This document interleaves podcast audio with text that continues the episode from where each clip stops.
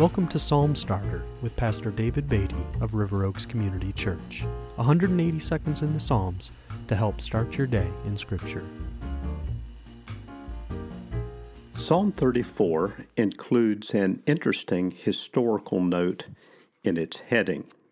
It reads of David when he changed his behavior before Abimelech so that he drove him out and he went away. The story behind this heading is found in the book of 1 Samuel, chapter 21, when King David was fleeing from Saul. He feared for his life and at one point uh, even acted as if he were insane in order to protect his own life. So that's the, the background behind the composition of this psalm. I'll read the first 10 verses. King David wrote, I will bless the Lord at all times. His praise shall continually be in my mouth. My soul makes its boast in the Lord. Let the humble hear and be glad. Oh, magnify the Lord with me, and let us exalt his name together. I sought the Lord, and he answered me and delivered me from all my fears. Those who look to him are radiant, and their faces shall never be ashamed. This poor man cried, and the Lord heard him and saved him out of all his troubles. The angel of the Lord encamps around those who fear him and delivers them. O taste and see that the Lord is good.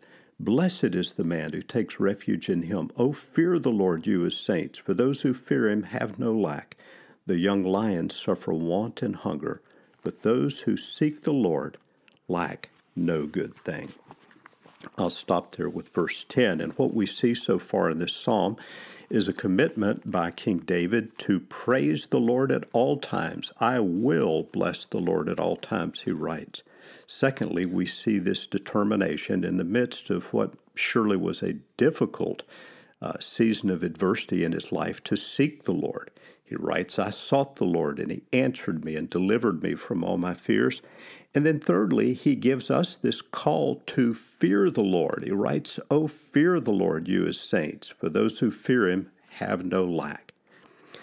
I think the important lessons in this early part of Psalm 34 are that in our most difficult times, we should remember to fear, reverence, respect the Lord, to seek the Lord, turn to Him and not away from Him, and then finally to commit to praise, bless, and magnify the Lord at all times, regardless of our present circumstances.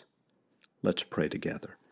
Father, we come today in the name of the Lord Jesus Christ, and we ask that in whatever we face this day, we would have the will to praise, magnify, bless, and honor you as the King of Kings and Lord of Lords. In your great name we pray. Amen.